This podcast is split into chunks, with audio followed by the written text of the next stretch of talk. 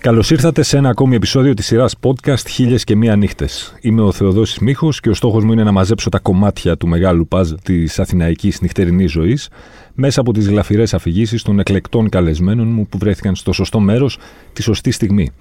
Για να μας ακούτε, ακολουθήστε τη σειρά «Χίλιες και Μία Νύχτες» του One Man σε Spotify, Apple Podcasts και Google Podcasts. Μαζί μου σήμερα μια εμβληματική φυσιογνωμία της εγχώριας μουσικής βιομηχανίας, αν μπορούμε να την πούμε έτσι, στην Ελλάδα, με μια πορεία που διατρέχει πολλές δεκαετίες και ακόμη περισσότερα επίπεδα, πόστα, ρόλους, όπως θέλετε πείτε το. Από δισκοπόλης στο θρυλικό δισκάδικο Happening μέχρι frontman πολλών σημαντικών ελληνικών συγκροτημάτων και σήμερα απτόητος ιδιοκτήτης και ηθήνων νους του ανεξάρτητου δισκογραφικού label Rockarolla Records. Κυρίες και κύριοι, ο Ηλίας Ασλάνογλου. Καλώς ήρθες, Ηλία. Καλώς σε βρήκα, Θεοδόση. Το τιμόνι είναι στα χέρια σου. Ελπίζω να είσαι έτοιμος να μας πας μια βόλτα στο χρόνο και στο χώρο. Μια φορά και έναν καιρό ήταν ο Ηλίας Ασλάνογλου. Σήμερα, ε, με τη βοήθεια της γυναίκας μου, της Ευγενίας, μου κόψε να διηγηθώ για σένα και τον κόσμο που θα μας ακούσει μια ιστορία που αφορά ε, το γκρουπ Alice in Nightmare και τη συναυλία που είχαμε δώσει ως support στο μεγάλο Johnny Thunders κάπου στα τέλη της δεκαετίας του ογδόντα. Ο Johnny Thunders, ε, αν θυμάσαι καλά, τότε είχε βγάλει μια δισκάρα που λεγόταν Copycats, με διασκευές. Ε, στη φωνή ήταν και η Patti Palladin, Palladine, δεν ξέρω τώρα ποια είναι η, η σωστή προφορά, αλλά πρόκειται για ένα πολύ μεγάλο δίσκο με διασκευές που πεζόταν τότε σε όλα τα σωστά μαγαζιά της πόλης και όλης της Ελλάδας. Η Didi Music που είχε βγάλει το δίσκο τότε, είχε καλέσει να ανοίξει το χώρο συναυλίων τέσσερα τον Johnny Thunders με μια φοβερή τραγουδίστρια, ένα από τα πιο όμορφα πλάσματα που έχω δει ποτέ στη ζωή μου. Με ρωτήσει το όνομά της γιατί δεν το θυμάμαι, αλλά ήταν η ίδια η Jessica Rabbit σε, σε άνθρωπο, σε ανθρώπινη μορφή, σε γυναίκα.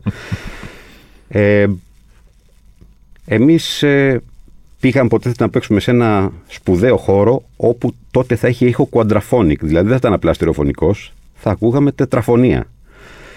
Ε, για να μην στα πολυλογώ, ήταν μια συναυλία για τους Alice in Nightmare παρα, παραλίγο να οδηγηθεί σε καταστροφή. Γιατί περιμένοντας άπειρες ώρες να κάνουμε πρόβα, δεν κάναμε ποτέ. Βγήκαμε να παίξουμε και δεν ακούγαμε απολύτως τίποτα. Εγώ ακούγα μόνο τη φωνή μου και πλήκτρα. Δεν άκουγα τίποτα άλλο. Παρόλα αυτά, παρόλη τη, τον κακό ήχο που αντιμετωπίσαμε και την κρίνια, ε, μπορούμε να, να πούμε ότι κάναμε ένα φανατικό κοινό μετά από αυτή τη συναυλία. Γιατί από τα νεύρα μας και μόνο είχαμε μια τέτοια σκηνική παρουσία που ήταν καταιγιστική. Εγώ πριν βγω στη σκηνή είχα σπάσει το χέρι μου μετά από μπουνιά που είχα ρίξει στον τοίχο. Είχα, είχε σπάσει μια φάλαγγα. Το οποίο το ανακάλυψα μετά από δύο-τρεις μέρες όταν πήγα στο Ίκα γιατί με πόναγε και μου λένε: φίλε, πρέπει να σου βάλουν ενάρθηκα. Δεν υπάρχει. Του το έχεις σπάσει. Ωραία. Εκείνο το βράδυ ε, απολαύσαμε βέβαια τον Johnny Thunders και εμείς δεν τα πήγαμε και άσχημα. Όμως είχαν γίνει και πάρα πολλά ευτράπελα που ήταν και ένας από τους λόγους που το τέσσερα δεν συνέχισε ως τέσσερα μετά. Και έκανε τα live πορνό με τον δάσκαλο τον Κουζγούνη και τις κότες που πετάγανε πάνω στη σκηνή και αυτά. Ε, έκανε πάρα πολύ κρύο. Είχε μαζευτεί πάρα πολλοί κόσμος έξω από το, από το τέσσερα. Και για να ζεσταθούν οι άνθρωποι, δει σχεδόν χιόνιζε, βάλανε μια φωτιά. Ο ιδιοκτήτης τότε, ναι, δηλαδή σε κάτι χαρτιά, ρε παιδί μου, που είχε εκεί πέρα. Ο ιδιοκτήτης τότε κάλεσε την αστυνομία. Το ξύλο που έπεσε δεν το έχω ξαναδεί. Δηλαδή, ειλικρινά. Και μάλιστα από ανθρώπους οι οποίοι είχαν πάει με τα ειστήριά τους να μπουν μέσα στην αυλία, να απολαύσουν. Δεν πήγαν να κάνουν ούτε ντου ούτε τίποτα. Έτσι δεν μπορούσες να κάνεις και ντου από ό,τι θυμάμαι εκεί πέρα. Ήταν πολύ μικρή η είσοδος, δηλαδή δεν ήταν το ένας ανοιχτός χώρος, δεν ήταν λυκαβητός. Mm-hmm. Καταλάβες. Ε, θα τη θυμάμαι πάντα αυτή τη συναυλία, με πολύ ανάμεικτα συναισθήματα μπορώ να σου πω. Γλίτωσε ο ιδιοκτήτης του χώρου ε, να μην τον πνίξω. Και όλοι μου λέγανε μετά, μα καλά δεν τον ήξερες τον τάδε, τι πήγες σχολήθηκε τώρα, λέω μου το λέτε ρε παιδιά αυτό το πράγμα. Κάτσε, έγινε σύραξη δηλαδή κανονικά αστυνομίας και, ναι, ναι, ναι, κανονικά. Και κόσμου. Και πυροσβεστική, για να σβήσουν τη φωτιά. Μιλάμε τώρα, είχαν βάλει μια φωτίτσα για να ζεσταθούν. Χιόνιζε. Δηλαδή είναι φοβερό αυτό το πράγμα. Όλα αυτά στα τέλη των ογδόντα, έτσι. Όλα αυτά στα τέλη των ογδόντα. Ε, δεν θυμάμαι αν είχε βγει αν είχε προφτάσει να βγει, μάλλον είχε προφτάσει και είχε βγει ο, ο δίσκος στον αλλού, ένας και μοναδικός που κάναμε.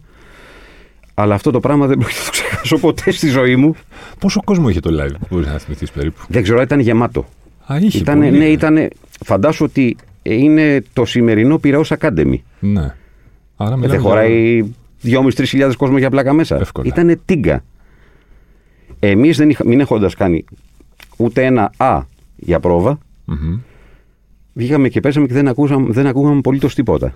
Απορώ πως παίξαμε καλά. Το μόνο που μπορώ να καταλάβω που μας αγάπησε κάποιος κόσμος εκεί ήταν και τη σκηνική μας παρουσία. Mm-hmm. Γιατί ανάθεμα αν καταλάβανε ποτέ τι παίξαμε. Εδώ δεν καταλάβαμε εμείς. Κάτσε, τι κάνατε δηλαδή επί σκηνής, όταν λες σκηνική παρουσία? Μα δεν θυμάμαι. Εγώ σου λέω, έσπασα το χέρι μου και το κατάλαβα τρεις μέρες μετά. Δεν ξέρω τι κάναμε. Ο φωτογράφος, ο Χρήστος ο Κισατζεκιάν, ο φίλος μου, πριν μερικούς μήνες, κάνα δύο χρόνια νομίζω, uh-huh. μου έφερε φωτογραφίες από εκείνη τη συναυλία, τις οποίες εγώ δεν τις είχα δει ποτέ. Και μου λέει, Ηλία, ήσασταν καταπληκτικοί σας στην συναυλία. Σε ευχαριστώ, του λέω. Σε ευχαριστώ για, για την ανάμνηση. Ναι, τόσα χρόνια πίσω. Ε. Τόσα χρόνια πίσω. Ο Johnny Thunders πώς ήταν? Ο Johnny Thunders είχε κόψει την πρέζα εκείνο το διάστημα και ήταν στα καλύτερά του. Ήταν εκπληκτικός. Μπράβο. Δηλαδή, δεν είχα λόγια. Είχε τα θεματάκια του. Mm-hmm. Έπινε πολύ για να ξεφύγει λίγο από το όλο το, ξέρεις, το cold turkey που του φέρνε mm-hmm. η, το κόψιμο της πρέζας. Αλλά επάνω στη σκηνή ήταν εκπληκτικός. Και ήταν και πάρα πολύ φιλικός, mm-hmm. γιατί μοιραζόμασταν το ίδιο καμαρίνι. Δυστυχώς δεν μοιραζόμασταν το ίδιο καμαρίνι με τη φοβερή εκείνη τραγουδίστρια που είχε φέρει. Ήτανε... δεν, δεν θυμάμαι να έχω ξαναδεί τέτοιο πλάσμα στη ζωή μου. Ο κόσμος τότε σε εκείνο το live, θυμάσαι να. Θα μου πεις, είχε όντως πολύ κόσμο, άρα κατά πάσα πιθανότητα όλοι περίμεναν πώς και πώς να δουν τον Johnny Thunders. Ναι. Δηλαδή θέλω να πω, είχε το στάτους ενός ζωντανού θρύλου. Φυσικά. Και Thunders. Με τεράστια επιτυχία. Τότε μιλάμε μαγαζιά όπως το Green Door, το Look και διάφορα άλλα. Παίζανε το Crawfies, παίζανε το She Wants to Mambo, δηλαδή ήταν τεράστιες mm. επιτυχίες τότε, ως όλα τα ραδιόφωνα. Είχε έρθει καβάλα στάλογο, άσπρο μάλιστα, ο Johnny Thunders. Πολλά χρόνια μετά κιόλας, αφού είχε υπάρξει, αφού είχε μάλλον συνδημιουργήσει αυτή την τομή με τους New York Dolls τότε στη ναι. Νέα Υόρκη. Έτσι, για μένα το punk εκεί γεννήθηκε. Στους New York Dolls. Έτσι νομίζω, δηλαδή λατρεύω τους Ramones, ε, mm-hmm. δεν λέμε τώρα για Sex Pistols τώρα και Strangles και αυτά, αλλά μιλάμε ότι αυτοί ήταν το μη. Ναι. Δεν τους έχω πιο ψηλά από τους άλλους, mm-hmm. αλλά τι πιστεύω εγώ? Πιστεύω ότι οι New York Dolls ήταν αυτό που το glam γινότανε punk. Πόσο ήσουν όταν τους άκουσες πρώτη φορά? Και πώς ήμουνα... είχες βρει το δίσκο τους, ας πούμε? Ε, Κοίταξε, το δίσκο στο Happening. Στο Happening. Ναι, αρχές δεκαετίας του ογδόντα. Mm-hmm. Ε, είχα ακούσει βέβαια στο ραδιόφωνο από τον Γιάννη Πετρίδη στις εκπομπές του τότε, γιατί ελάχιστα πράγματα υπήρχαν, μόνο κάποιοι ερασιτέχνες, και στη Βικτόρια, το, το rock club, που, το φοβερό rock club που έμαθα πολλά πράγματα εκεί μέσα, του φίλου μου του Σούλη που ήταν ε, στην Οικιά. Ε, αλλά το δίσκο, γιατί τα λεφτά ήταν και πολύ λίγα τότε και mm-hmm. πρέπει να επιλέξω πάρα πολύ καλά τις θα βάλω στο σπίτι μου, ε, τον αγόρασα στις αρχές δεκαετίας του ογδόντα στο Happening.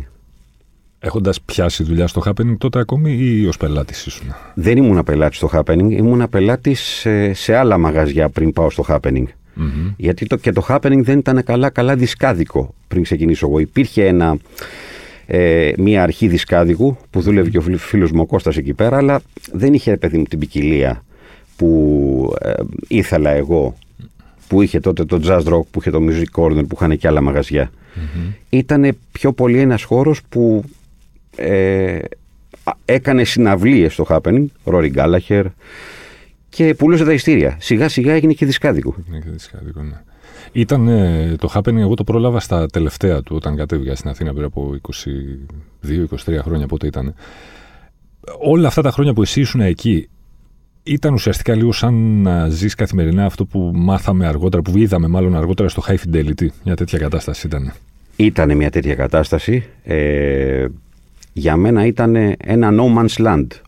όπου, μα, μάλλον για την ακρίβεια, όχι no man's, all man's land. All man's, yeah. Όλοι μπορούσαν να βρεθούν εκεί πέρα mm-hmm. και να ακούσουν τη μουσική που γουστάρουν, να πάρουν αυτό που θέλουν και ήταν εφημισμένα και τα πάρτι που κάναμε Χριστούγεννα, Πρωτοχρονιές και πράγματα, που τους μαζεύαμε όλους mm-hmm. με δικά μας έξοδα οι, ε, οι άνθρωποι που δουλεύαμε στο Happening, και αγοράζαμε βότκες, τεκίλισο και αυτά, τους λιώναμε όλους, βάζαμε μουσικές και όποιος θέλει ψώνιζε. Όλοι φεύγανε αεροπλάνα με δίσκους στα χέρια, γεμάτοι με τσάντες. Αλλά περνάγαμε καλά. Ναι. Αυτό ήταν, αυτό είναι που μου μένει. Δεν ήμασταν ποτέ, και μπορείς να ρωτήσεις και κόσμο, αυτοί που κοιτάγαμε τον άλλον στην τσέπη, το κοιτάγαμε στην καρδιά. Mm-hmm. Δεν υπήρχε περίπτωση να δώσω ούτε εγώ ούτε οι συνάδελφοί μου τότε κάτι το οποίο δεν θα γούσταρες εσύ και θα μου το φέρνεις πίσω. Δηλαδή ήταν, yeah. τι να πάρω, Ηλία, πάρ' το αυτό, σηκωφίγια, δεν σε αρέσει, φέρ' το μου πίσω. Δεν μου είχε φέρει κανείς τίποτα πίσω. Μπορείς να καταλάβεις τι σόι μουσικόφιλος είναι κάποιος κοιτώντας τον απλά? Κοιτώντας τον απλά, όχι. Αν πεις πέντε κουβέντες, ας πούμε. Ε, ναι. Πέντε κουβέντες είναι να τον έχω δει και από άλλα mm. ε, νταραβέρια. Δηλαδή να τον έχω δει να ψωνίζει κάτι και να του πω, κοίταξε, αυτό θα σου κάνει. Ναι. Έλα ρε παιδί, να τα ακούσουμε. Αυτό. Και δεν έχεις πέσει έξω, δηλαδή, έτσι, σε τέτοιες περιπτώσεις? Στο Happening όχι. Happening. Αλλού μπορεί να έχω πέσει, δεν είμαι mm. και θεός. Το Happening έχει δημιουργήσει, δικαίως μάλλον, έχει δημιουργηθεί γύρω από αυτό, τη λέξη Happening, ένας μύθος, ας πούμε. Είναι από τα πιο ιστορικά δισκάδικα της Αθήνας, έτσι. Έχει αφήσει εποχή. Αυτό είναι αλήθεια. Αυτό, γιατί περνάγαμε καλά. Ναι. Γιατί ε, στήθηκε από άνθρωπο ο οποίος γούσταρε τη μουσική. Mm-hmm. Το Δημήτρη τον Κερασιώτη, για μένα είναι δασκαλός μου. Ήταν ένας από τους ε, πρωτεργάτες του Jazz Rock, ο οποίος μετά έκανε το δικό του χώρο, το Happening. Μετά το παράτησε, το πούλησε στον αδελφό στον Κώστα, ξεκίνησε κάτι άλλο. Το φαρίστ. Δηλαδή μπορεί, έπιανε κάτι, το φτάνε κάπου και μετά το δίνε. Ήταν ε, παρημιώδης, ε, πα, ήταν παρημιώδη τα ταξίδια που κάναμε στο εξωτερικό για να φέρουμε δίσκους. Α, για πες. Και όλο αυτό το ταλαβέρι που έκανε mm-hmm. με τους ανθρώπους εκεί για να πάρει τις τιμές που έπρεπε. Okay. Ήταν πάρα πολύ σημαντικό. Δηλαδή, επειδή είχε μεγαλώσει, είχε δουλέψει και στον Καναδά, είχε ένα άλλο αέρα, ρε παιδί μου, από εμείς πηγαίναμε, ξέρω εγώ, ψαρωμένοι. Αυτός έλεγε κάτι, τους έλεγε αυτά που έπρεπε να τους πει, ας πούμε, με F και με K που τελειώνουν, ας πούμε. Και γινόταν η δουλειά. Έχω μάθει πολλά πράγματα από αυτόν, στο λίγο χρόνο ε, που δουλέψαμε μαζί. Στο Happening δούλευες, διόρθωσέ με αν κάνω λάθος, όταν έγινε και η μετάβαση από το βινίλιο στο σι ντι, σωστά? Ναι. Πώς ήταν να το βλέπεις αυτό εκ των έσω, να, να είσαι σε ένα τόσο σημαντικό δισκάδικο της πρωτεύουσας και να βλέπεις να γίνεται αυτό το πράγμα, ότι τέρμα το βινίλιο, πάμε στο σι ντι. Ο κόσμος πώς το αντιμετώπιζε εκείνη τη στιγμή? Δηλαδή, έχουμε ακούσει όλοι ιστορίες, τα έχουμε κάνει και όλοι σε κάποιο βαθμό, να, να πουλάμε τους δίσκους, να αγοράζουμε σι ντι και μετά να καταλήγουμε να αγοράζουμε τους δίσκους ξανά γιατί είχαμε πουλήσει. Δεν μπορείς να φανταστείς πόσα διπλά έχω. ε, και αυτό γιατί, γιατί έχοντας πάρει βινίλια, mm-hmm. τα οποία μπορούσα να τα ακούσα μόνο σπίτι μου, στο σπίτι κάποιου φίλου. Έπρεπε να... Εγώ γούσταρα να ακούω μουσική και στο αμάξι. Mm. Εκεί βολεύαν τα σι ντι. Γι' αυτό μετά το γύρισα σε σι ντι, χωρίς να σταματήσω να παίρνω κάποια πράγματα σε βινίλια που, χανε... που ήταν εξαιρετικές εκδόσεις. Mm-hmm. Ή κάτι, ξέρω εγώ, που μάζευα σε βινίλιο. Mm. Τα David Bowie, ας πούμε, όλα τα έχω και σε βινίλιο και σε σι ντι και τριπλά και τετραπλά και από που μπορείς να φανταστείς, ας πούμε. Mm. Ο κόσμος ήταν... το υποδέχτηκε τότε το σι ντι πώς, η πελατεία? Υπήρχαν οι παλιότεροι πελάτες που δεν αλλάζαν το βινίλιο με τίποτα, mm-hmm. δηλαδή το ενενήντα εννέα τοις εκατό παραμέναν στο βινίλιο, και υπήρχε η νεότερη γενιά, αυτοί που ξεκινήσαν να ακούνε μουσική στα ενενήντα, οι οποίοι υποδέχτηκαν το σι ντι ως κάτι πάρα πολύ βολικό mm-hmm. και τους άρεσε πάρα πολύ, ιδίως στο χώρο του heavy metal είχε γίνει αυτό. Δηλαδή πολλοί heavy metalάδες, κυρίως πιτσιρικάδες ε, της εποχής mm-hmm. αγοράζανε, γυρίσανε πολύ γρήγορα σε, σε σι ντι. Γιατί ήταν το format της δικής τους εποχής. Το δικό τους spirit of the age ήταν το σι ντι. Ενώ για μας ήταν το βινίλιο. Είναι τελικά οι μεταλλάδες, πλάκα-πλάκα, μιας και τους ανέφερες, οι πιο καλοί, οι πιο αυθεντικοί, οι πιο πιστοί φιλοί από τις μουσικές φιλές. Ναι, είναι. Και οτιδήποτε και αν κάνουν, δεν εγκαταλείπουν αυτό το οποίο έχουν αγαπήσει. Ναι. Δεν το πουλάνε. Με τίποτα, ναι. Είναι πολύ σημαντικό. Εγώ το βλέπω και με τη Ροκαρόλα τώρα. Για πες. Ε, τα metal μαγαζιά που ε, συνεργάζομαι mm-hmm. κάνουν φοβερές παραγγελίες, είναι πολύ εντάξει στις πληρωμές τους. Πάρα πολύ σημαντικό. Και έχουν το δικό τους κόσμο. Δεν είναι, ρε παιδί μου, ότι θα έρθει κάποιος, θα πάει πρώτα κάποιος σε κάποιο μαγαζί, θα πάει αλλού, ξέρω. Γι' αυτά θα πάνε να προσκυνήσουν. Πάνε εκεί που έχουν μάθει ότι ξεπηρετούνται καλά και θα τους προσέξουν και θα πάρουν αυτό που θέλουν. Mm-hmm. Έχοντας ζήσει στη μουσική βιομηχανία στην Ελλάδα, από, όπως είπα και στην αρχή, από διάφορα πόστα, τελικά είναι βιομηχανία, είναι βιοτεχνία, είναι... Έχει σταματήσει να είναι εδώ και πολλά χρόνια βιομηχανία στην Ελλάδα, γιατί ουσιαστικά έχει, μόνο μία, έχει μείνει μόνο μία μεγάλη εταιρεία. Mm-hmm. Η Μίνος ι εμ άι Universal. Ε, οι, οι υπόλοιπες δύο μεγάλες εταιρείες είναι licensing σε άλλες εταιρείες. Ε, αν θες τη γνώμη μου, είναι οικοτεχνία πλέον. Mm-hmm.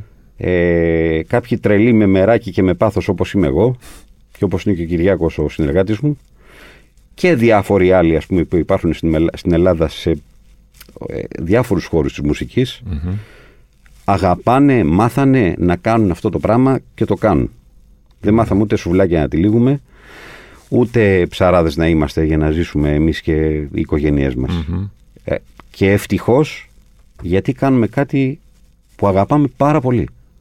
Έχεις σκεφτεί όλα αυτά τα χρόνια ότι, ξέρεις, ρε εσύ, γιατί δεν, κάνω, γιατί δεν ζω μια πιο κανονική ζωή, ας πούμε, και είμαι μέσα στη μουσική τόσο πολύ? Έχει περάσει μια τέτοια σκέψη από το μυαλό σου? Τι σημαίνει κανονική μουσική? Κα, τι σημαίνει μάλλον κανονική, κανονική ζωή. ζωή. Εγώ σπούδασα στην Ανωτάτη Βιομηχανική Πειραιά, το Οικονομικό Πανεπιστήμιο του Πειραιά, και τα παράτησα με εφτά μαθήματα πριν το πτυχίο. Γιατί ασχολήθηκα με το Happening mm-hmm. και με τους Magic de Spell. Και αυτό με γέμιζε. Και αν ήθελα να κάνω κάτι καλά, έπρεπε να το κάνω με όλη μου την καρδιά. Και αυτό συνεχίζω να κάνω. Mm-hmm.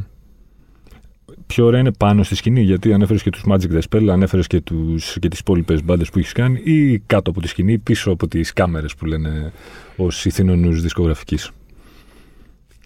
Έχω την τύχη και την τιμή να έχω κάτσει και από τις δύο πλευρές του τραπεζιού. Mm-hmm. Ε, το κάθε ένα έχει τη γλύκα του. Το ζήτημα είναι να μπορούν να σε εμπιστευτούν και αυτοί οι καλλιτέχνες που μιλάς από τη μία μεριά του τραπεζιού και οι δισκογράφοι, οι οικοτέχνες όταν κάθεσαι από την άλλη μεριά του τραπεζιού. Έχω την ευτυχία να μπορώ να μιλήσω και με τους δύο το ίδιο και να καταλαβαίνω τι λένε και να καταλαβαίνουν και οι άλλοι τι λέω εγώ. Mm-hmm. Το ζήτημα είναι να υπάρχει εμπιστοσύνη και όχι αχαριστία. Δεν γίνεται να μην σε ρωτήσω για την ε, πολυσυζητημένη, που δεν λέει να μας αφήσει ησυχία, καλός ή κακός, δεκαετία του ογδόντα. Την έχουμε παραμυθοποιήσει? Εγώ βλέπω, δεν θα πω ότι την έχουμε παραμυθοποιήσει, αλλά για αυτό που για μένα ήταν η ζωή, για κάποιους άλλους ήταν κάτι μυθικό το οποίο ερχόταν από το παρελθόν. Mm-hmm. Όπως και εγώ δεν έζησα τη δεκαετία του πενήντα, αλλά μου αρέσει ο Πρέσλι. Σωστό. Ε, τώρα τι να πω, και κυρίως, χωρίς να πω ονόματα, ε, ε, συγκροτήματα και καλλιτέχνες τα οποία βλέπω να κάνουν εγγέλ στον κόσμο και να γράφονται και να συζητιούνται διάφορα πράγματα τώρα σε σχέση με τη δεκαετία του ογδόντα, ήταν τελείως διαφορετικά. Mm-hmm. Αλλά κανείς δεν μπορεί να πει πώς το προσλαμβάνει αυτό ο άνθρωπος που το έχει ζήσει από κάτω, που ήταν μικρός και το είδε και αυτά. Εγώ το ζούσα μέσα από ένα άλλο πρίσμα. Ναι. Του τραγουδιστή συγκροτήματος, του υπεύθυνου στο Happening και όλα τα άλλα. Ο άλλος ήταν ο αγνός ο άνθρωπος που πήγαινε και σκάγε τα ωραία λεπτά να πάρει το μικρό δισκάκι, το μεγάλο, και να πάει να δει αυτά τα συγκροτήματα και τους καλλιτέχνες σε συναυλία. Mm-hmm. Εγώ είχα άλλη οπτική. Ναι. Δεν μπορούσα να ήμουν το ίδιο. Mm-hmm. Φαντάζομαι ότι αυτοί που είναι οι πιο αγνοί και εξακολουθούν να μιλάνε για, αυτός, για αυτά τα συγκροτήματα, κάνουν πάρα πολύ καλά, γιατί έτσι τα είδαν. Και όπως και εγώ μιλούσα για τους καλλιτέχνες που με μάθαν να ακούω μουσική ε, πριν από μένα, όλοι μας πιστεύω ότι θέλουμε να αναπαράγουμε αυτά τα οποία έχουμε αγαπήσει. Αυτό κάνανε. Τώρα για μένα μπορεί να το βλέπω, ρε παιδιά, δεν έχει γίνει έτσι, αλλά δεν λέω και τίποτα, γιατί μπορεί να μην, για, να μην έγινε για μένα έτσι. Για τον άλλον, ναι, που μίλησε, που έγραψε, που γύρισε ταινία, που δεν έκανε και εγώ δεν ξέρω τι, είναι κάτι τελείως διαφορετικό. Έχουν υποθεί, έχουν γραφτεί, έχουν διαβαστεί πολλές ιστορίες, ξέρεις, του στυλ ότι κυκλοφορούσες και είχες περίεργα μαλλιά τη δεκαετία του ογδόντα, έπαιρνες ένα λεωφορείο και σου πετούσαν κέρματα, ας πούμε, καθώς πρέπει οι κύριοι και οι κυρίες της εποχής. Ήταν όντως έτσι ή όλα αυτά είναι υπερβολές? Όχι, δεν είναι υπερβολές. Ήταν έτσι. Ήταν έτσι. Ήταν δηλαδή ένιωθες ότι έβγαινες έξω και κυκλοφορούσες και σε κοιτούσαν σαν εξωγήινο και ενδεχομένως να κινδύνευες και όλα αυτά. Φυσικά. Και μάλιστα μπορεί να κινδύνευες και από τα φρικιά, επειδή ήσουν εσύ πάνκης, να σε πετύχουν κάποιοι να σε σπάσουν στο ξύλο. Έτσι, ρε παιδί μου, για χάρη γούστου. Βέβαια, αυτά λιανθήκαν αργότερα mm-hmm. και πολλοί μπορεί να ακούμε και την παλιά μουσική και την καινούργια. Αλλά όντως ήταν έτσι. Συνήθως οι πιο έντονες μανούρες ανάμεσα σε ποιες φυλές, ας πούμε, γίνονταν. Ε, παλιά ήταν οι ροκάδες και οι καρεκλάδες. Ναι. Όμως οι καρεκλάδες, άσχετα να εγώ ήμουν ροκάς τότε, είχαν τις πιο όμορφες γυναίκες. Και ξέρανε και χορεύανε κιόλας. Λοιπόν, ε, ναι. Ε, οι ροκάδες πιάνατε τους εαυτούς σας, έστω στα κρυφά, να ακούτε κάποια από τη μουσική των καρεκλάδων? Guilty pleasure, βεβαίως. Μα δεν γινόταν, δεν μπορούσες να τα αποφύγεις. Δεν γινόταν. Δηλαδή στο ραδιόφωνο παίζανε και Bee Gees, το Staying Alive, τι θα γίνει. Παίζανε και Donna Summer, την οποία την αγαπήσαμε μετά και για αυτό που ήταν και για αυτό που έκανε και μετά έγινε τραγουδίστρια, αλλά και γιατί ασχολήθηκε μαζί της ο Giorgio Moroder, τον οποίο μετά προσκυνάγαμε αυτοί που ασχοληθήκαμε και με την ηλεκτρονική μουσική. Πώς την έκανες τη στροφή? Από τη... Αυτό που μου δίνεις ωραία πάσα τώρα. Από το New Wave, ας το πούμε, που έπαιζες, πώς πήγες στην ηλεκτρονική με τους αλλού? Κοίταξε, από το New Wave που παίζαμε ως Magic de Spell και κάποια στιγμή διαλυθήκαμε γύρω στο ογδόντα τέσσερα ογδόντα πέντε, υπήρξε μετά η φάση των Alice in Nightmare mm-hmm. που ήταν ένα πιο κιθαριστικό σχήμα και ουσιαστικά πάνω στην σκηνική παρουσία, στο στυλ και στον ήχο των Alice in Nightmare ξαναγίναν οι Magic de Spell. Δηλαδή, ουσιαστικά η Magic de Spell, την προσθήκη δύο ατόμων, τριών, ε, ήταν οι άλλοι στην Nightmare που αλλάξαν όνομα. Μάλιστα. Με την προσθήκη των ε, πρώτων μελών των, ε, των Magic de Spell. Αφού τελείωσε, το, όπως τελείωσε το κεφάλαιο Magic de Spell του, ε, του ελληνόφωνου rock, mm-hmm. ε, εγώ ακούγα άλλα πράγματα, τα οποία ήθελα να τα περάσω και μέσα από τους Magic de Spell, αλλά δύσκολα γινόταν γιατί ε, οι άλλοι θέλουν να κάνουν άλλα πράγματα. Ε, mm-hmm. Ένα γκρουπ αποτελείται, ε, είναι συνισταμένοι από τους, αν δεν υπάρχει αρχηγός, τουλάχιστον φανερός, ξέρεις, η κρυφή αρχή που λένε, ε, ε, είναι συνισταμένοι από τους ανθρώπους οι οποίοι ε, το αποτελούν. Λίγο ή πολύ, αναλόγως με το χαρακτήρα του καθενός και με το ταλέντο του. Mm-hmm. Δηλαδή, εγώ μπορεί να είμαι καλός στο να είμαι συνθέτης, κάποιος άλλος μπορεί να είναι καλύτερος από μένα. Εγώ μπορεί να είμαι πολύ καλύτερος ως performer από κάποιον άλλον. Ε, όταν τελείωσε για μένα το κεφάλαιο Magic de Spell το χίλια εννιακόσια ενενήντα επτά στα τέλη, είχα ήδη γνωριστεί με αυτή τη μεγάλη μορφή της ηλεκτρόνικα, της παγκόσμιας ηλεκτρόνικα, όχι της ελληνικής μόνο, τον Σάβα Ισάτη, mm. του οποίου κυκλοφορούσα τους δίσκους που έβγαζε στην Instinct Shadow στη Νέα Υόρκη. Και ήταν και label mate του Moby, είχε κάνει και τους Χιουτίκ, είχε και Omicron και διάφορα άλλα πράγματα που είχε κάνει. Άμπιν και εγώ δεν ξέρω τι. Λοιπόν, και όταν ήρθε και με βρήκε για να με γνωρίσει στην Eros Music που δουλεύα τότε, ένα άλλο μεγάλο κεφάλαιο της ζωής μου, τη δισκογραφική, που τελικά μιλούσα πλέον με δισκάδικα, δεν μιλούσα mm. με τους τελ, τελικούς πελάτες και ακροατές που ήταν αυτοί που αγοράζανε δίσκους. Έκανα κάτι το οποίο το χάρηκα πάρα πολύ και με τίμησε πάρα πολύ, τον δίσκο τον αλλού, και είναι από τα καλύτερα πράγματα που έχω κάνει στη ζωή μου. Και βλέπω ότι ακόμα παίζεται. Κοίτα, το βλέπω σχεδόν, όχι καθημερινά, αλλά όποτε τυχαίνει να το βάλω εγώ στην εκπομπή, στο ραδιόφωνο, το τι γίνεται από μηνύματα είναι απίστευτο. Από κόσμο που είτε το γνωρίζει και το θυμάται και λέει «Wow, επιτέλους το ακούμε ξανά», ή από κόσμο που δεν γνωρίζει και ρωτάει απεγνωσμένα να μάθει τι είναι αυτό που, που ακούει. Για μένα ήταν, εκτός όταν τιμητικό που συνεργάστηκα με τον Σάβα, ο οποίος είναι και φίλος μου, ήταν ότι κατάλαβα τι σημαίνει η ηλεκτρονική μουσική παίζοντας με τον Σάβα. Ότι η ηλεκτρονική μουσική δεν σημαίνει και καλά ότι παίζεις ε, με κάποια ηλεκτρονικά όργανα και αυτό το ονομάζεις ηλεκτρονική μουσική. Είναι οι κινήσεις που κάνεις με τα φίλτρα μέσα από τα όργανα ή τα μη όργανα που χρησιμοποιείς και βγάζουν συγκεκριμένες συχνότητες οι οποίες δεν είναι απαραίτητο να μπορούν να παιχτούν με φυσικά όργανα όπως είναι η κιθάρα. Όμως το αποτέλεσμα είναι αυτό, η ηλεκτρονική μουσική. Άρα δεν είχες ποτέ ως ροκάς, όπως είπες, ξεκινώντας από αυτή την αφετηρία, το, το ταμπού, να το πω, το σύμπλεγμα, να το πω ότι η μουσική είναι αυτή που παίζεται με φυσικά όργανα και η ηλεκτρονική είναι κάτι άλλο, ας πούμε. Έχοντας ακούσει πολύ Βαγγέλη Παπαθανασίου και Ζαν Μισελ Ζαρ ε, στα μικρά μου χρόνια, ε, είχα επηρεαστεί και από εκεί. Mm-hmm. Αλλά αυτή ήταν ε, μεγαθύρια. Ε, στη δεκα, στα τέλη της δεκαετίας του ογδόντα η ηλεκτρονική μουσική ε, είχε αρχίσει και γινόταν βίωμα και του κοσμάκι. Mm. Ε, δεν, είχε προχωρήσει τεχνολογία και δεν έπρεπε να έχεις εκείνα τα μεγάλα, ξέρεις, στούντιο και όλα αυτά τα σέτα που είχαν αυτοί οι δύο προηγούμενοι ογκόληθοι που σου είπα, mm-hmm. για να κάνεις ηλεκτρονική μουσική. Τότε πέρασε και στον πολύ κόσμο που μπορούσε να καταλάβει. Τότε έγινε το Chicago House, το Detroit Techno και όλες οι παραφιάδες που αγαπήσαμε μετά, τουλάχιστον εμείς οι δύο. Αν σου έλεγαν με το πάτημα ενός κουμπιού να βρεθείς σε ένα μεγάλο rock, ας το πούμε, φεστιβάλι, σε ένα μεγάλο ηλεκτρονικό event, ένα rave, ας πούμε, που θα διαλύεις? Αναλόγως που θα παίζανε μέσα. Ε, ναι, σωστό. Δύσκολη ερώτηση. Είναι πολύ δύσκολη ερώτηση. Δεν γίνεται. Και αναλόγως σωστά ήμουν εγώ εκείνη την ημέρα.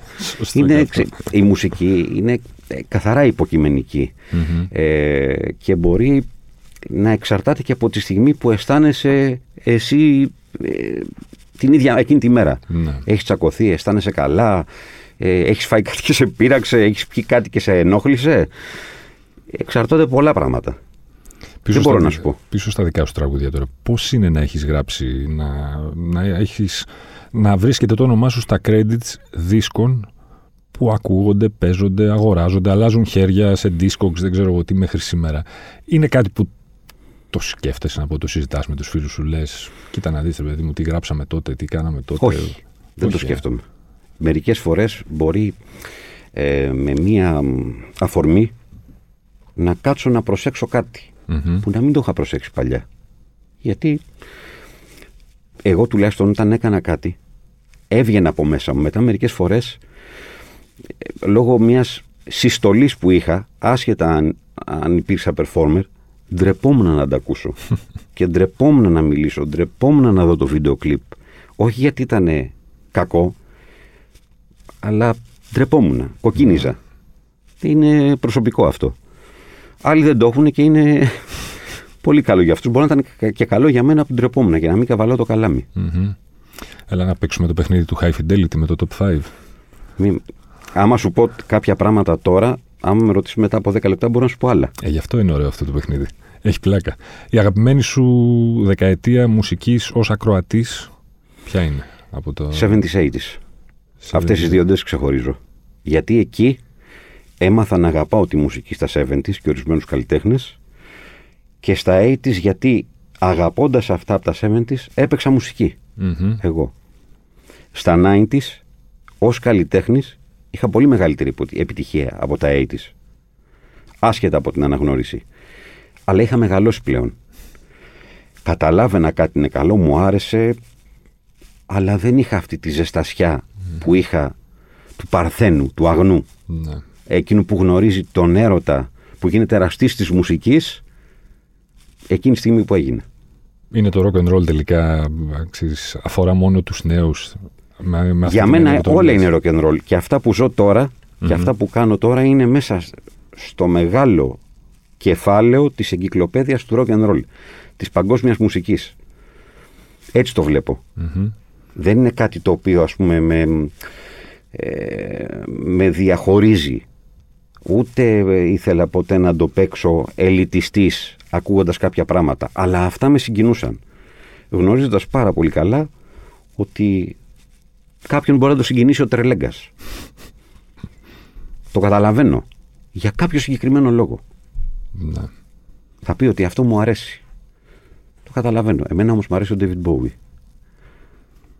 Αν υποθέσουμε ότι η αισθητική είναι όντως κάτι σημαντικό σε αυτή τη ζωή, Ε, κάποιος που έχει διαφορετική αισθητική από σένα και ασπάζεται μια αισθητική που εσύ τη θεωρείς χαμηλού επίπεδου, μπορείς να συνδιαλλαγείς μαζί του? Μπορείς να, να συνδιαλλαγείς, θα συνδιαλλαγείς, okay. Μπορείς να περάσεις χρόνο μαζί του, θα γίνεις φίλος μαζί του, ή είναι χαμένη Θεοδόση, υπόθεση εξ αρχής? Οι περισσότεροι φίλοι μου, η πλειονότητα, δεν έχουν σχέση με τη δισκογραφία. Hmm.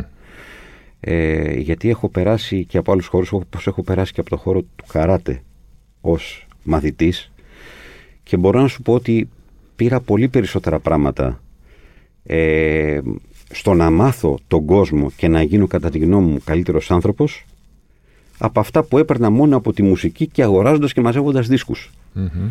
Δεν μπορείς να είσαι μονοδιάστατος, να έχεις ένα κεφάλαιο.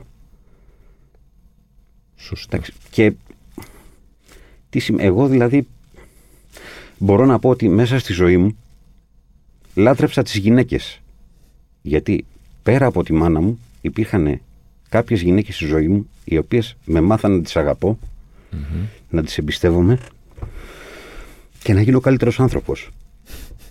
Σημαντικό αυτό. Είναι πολύ σημαντικό. Να ακούγεται αυτή την ναι, εποχή που είναι περίεργα τα πολλε, πράγματα. Δηλαδή υπήρχαν δίσκοι και κομμάτια τα οποία τα τραγουδούσα για συγκεκριμένες γυναίκες, γιατί με είχαν επηρεάσει. Ήμουν ερωτευμένος, ε, ε, κάποια φίλη που θαύμαζα ως φίλη και ως γυναίκα με έμαθε πώς να, πώς να οδηγάω σωστά. Δεν είναι μόνο έρωτος, αλλά όλο αυτό το οποίο σου έδινε. Ναι. Πολύ σημαντικό. Βινίλιο, σι ντι ή streaming? Βινίλιο για το σπίτι, σι ντι για το αμάξι. Το streaming το ακούω, αλλά έχω ένα θέμα. Δεν το καταλαβαίνω. Είναι σαν μια φούσκα η οποία σκάει και μετά δεν τη βλέπεις, εξαφανίστηκε. Ξέρεις ότι υπήρχε, αλλά δεν μπορείς να δεις το σχήμα της. Mm-hmm. Ηχητικά προτιμώ το βινίλιο χωρίς να απορρίπτω το σι ντι. Τι μαζεύω περισσότερο? εφτά, δηλαδή ογδόντα τοις εκατό σι ντι και είκοσι τοις εκατό βινίλιο. Mm-hmm. Γιατί προτιμώ να ακούω τη μουσική σε ένα ταξίδι που θα κάνω στα μάξι. Να μου γεμίσει το χρόνο ευχάριστα. Δεν είσαι όμως από τους, ε, πώς να το πω, τους κολλημένους που λένε ότι άμα δεν το πάρεις σε βινίλιο είναι σαν μην το έχεις, ή άμα δεν το πάρεις σε φυσικό φορμά γενικά είναι σαν μην το έχεις. Όχι, όχι, όχι. Άμα τελικά επικρατήσει κάποιο φορμά, και αυτό είναι το streaming, που δεν το πιστεύω κατά την γνώμη. Εγώ πιστεύω ότι κάποια στιγμή εδώ γύρισε κασέτα, θα γυρίσει και το σι ντι. Αυτοί ναι. που είχαν κάνει το Music on Vinyl, κάνανε και το Music on σι ντι. Κάποια στιγμή που θα, απευ... θα χρειάζεται να απευθυνθεί σε ένα ε, ακροατή και λάτρη της μουσικής συγκεκριμένης ηλικίας, mm-hmm. δηλαδή που μεγάλωσε στα ενενήντα και αγάπησε τη μουσική, θα βγουν και άλλα πράγματα σε σι ντι.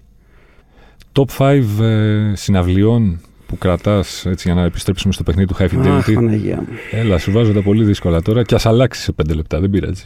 Κοίταξε, εγώ θα έλεγα το Rock in Athens. Και τις δύο μέρες. Δηλαδή αυτό, αυτό που είχε γίνει τότε. Ήταν το μη. Για ναι, ήταν το μη. Πάντα. Όλα τα άλλα ακολούθησαν μετά. Mm-hmm. Οτιδήποτε και αν έγινε. Θα έλεγα τις συναυλίες του Peter Gabriel. Ε, θα έλεγα τις, ε, τη συναυλία των Tangerine Dream στο Λικαβιτό, που ήταν ε, ε, σαν κάτι από τα Ελευσίνια Μυστήρια, έτσι το θυμάμαι δηλαδή εγώ. Ε, θα έλεγα τη συναυλία του Rory Gallagher, γιατί ευτυχώς, Θεέ μου, έζησα. Τη συναυλία του Alex Harvey. Και αν διάλεγα μία συναυλία από τους ε, Magic de Spell, θα είναι στα μέσα της δεκαετίας ενενήντα, που είχαμε παίξει στη Λευκοσία. Ωραίο. Αυτό. Πες και μια πεντάδα δίσκων που αρπάζεις με τη μία όταν βλέπεις ότι γίνεται σεισμός και πέφτουν οι τείχοι. Ποιος θα προσπαθήσει να Paladin Shane, David Bowie, mm-hmm. ε, Rumors, Fleetwood Mac, Closer, Joy Division, ε, Jessica Superstar, mm-hmm. και τι άλλο, και το Rubber Soul, Rubber Soul. Τον Beatles, όχι yeah. το Rubber Soul, το White Album. Γιατί άλλαξες γνώμη τώρα, έλα πες, γιατί... γιατί άκουσα πρόσφατα ε, μία μουσική από μία ταινία που βασίζεται στην ε, περίοδο που οι Beatles είχαν πάει στην Ινδία και πώς επηρεάστηκαν. Και κατάλαβα πρόσφατα γιατί γράψαν αυτά τα κομμάτια. Mm-hmm. Ενώ πριν τα άκουγα ως ακροατής, άκουγα ινδικά μέσα όργανα, ομ, και αυτά τα πράγματα, χωρίς να καταλαβαίνω. Τώρα κατάλαβα. Και αυτό είναι πολύ σημαντικό. Mm-hmm. Και είναι, είναι φανταστικό το White Album. Αύριο θα σου πω άλλα, αν με ρωτήσεις. Αν είχες τώρα ένα άλλο κουμπί, είπαμε πριν. Πολλά κουμπιά λέμε τώρα. Μεταξύ θα πάει το μυαλό του κόσμου. Ακριβώς. Αν είχες λοιπόν το κόκκινο κουμπί που θα μπορούσες να το πατήσεις τώρα και επέστρεφες σε εκείνη τη συναυλία που μου είπες που δώσατε με τον Johnny Thunders. Ναι. Για να φτάσουμε εκεί από όπου ξεκινήσαμε. Τι, θα, τι σου λείπει περισσότερο από εκείνη τη στιγμή, από εκείνη τη βραδιά, από εκείνη την εποχή? Κοίταξε να δεις, από εκείνη την εποχή δεν μου λείπει κάτι. Γιατί το πνεύμα εκείνης της εποχής πάει, πέρασε. Δεν υπάρχει πια και ούτε μπορεί να επαναληφθεί. Δεν ξέρω αν θα είναι καρικατούρα ή μια ωραία αντιγραφή, αλλά δεν θα είναι το ίδιο. Mm-hmm. Ε, δεν θα άλλαζα κάτι, γιατί αυτό που έζησα τότε μας έφερε εδώ πέρα και συζητήσαμε για αυτό το πράγμα. Σωστό. Και ευτυχώς δεν έπιασα τον ιδιοκτήτη από το λαιμό, γιατί θα είχα άλλα τραβήγματα. Τελικά ήταν τέλος καλό, όλα καλά. Δηλαδή όλοι μετά, αφού καταλάβαμε τι είχε γίνει και μας μιλούσαν γι' αυτό, άσχετα αν δεν το είχαμε ευχαριστηθεί εμείς, είχαμε δώσει κάτι στον κόσμο που ήταν από κάτω και το ευχαριστήθηκε. Και ειλικρινά μας μπιζάρανε για να ξαναβγούμε. Εγώ λέω τρελή θα είναι, γιατί, γιατί το βλέπα ως κάποιος ο οποίος έχει ταλαιπωρηθεί, ναι. Δεν μπόρεσε να κάνει όλα αυτά που περίμενε και του είχαν υποσχεθεί ότι θα κάνει, και θα άνοιγε ένα καλλιτέχνη που θαύμαζε. Mm-hmm. Είναι πολύ σημαντικό. Υπέροχος Ηλίας Ασλάνογλου. Legend in the room. Εντάξει. Εντάξει, ντρέπομαι. Legend, legend, legend. Ηλίας, σε ευχαριστώ πάρα πολύ για την παρέα, για την επίσκεψη και όλες αυτές τις ωραίες αφηγήσεις. Εγώ ευχαριστώ και ήταν τιμή για μένα, Θεοδόση. Στηρίζουμε Rockarolla Records και τέτοιες ανεξάρτητες και αυθεντικές προσπάθειες. Μην ξεχνάτε ότι για να μην χάνετε επεισόδιο, αρκεί να βρείτε και να κάνετε subscribe στη σειρά podcast Χίλιες και Μία Νύχτες σε Spotify, Apple Podcasts και Google Podcasts. Ραντεβού την ίδια ώρα, στο ίδιο μέρος, την άλλη Πέμπτη.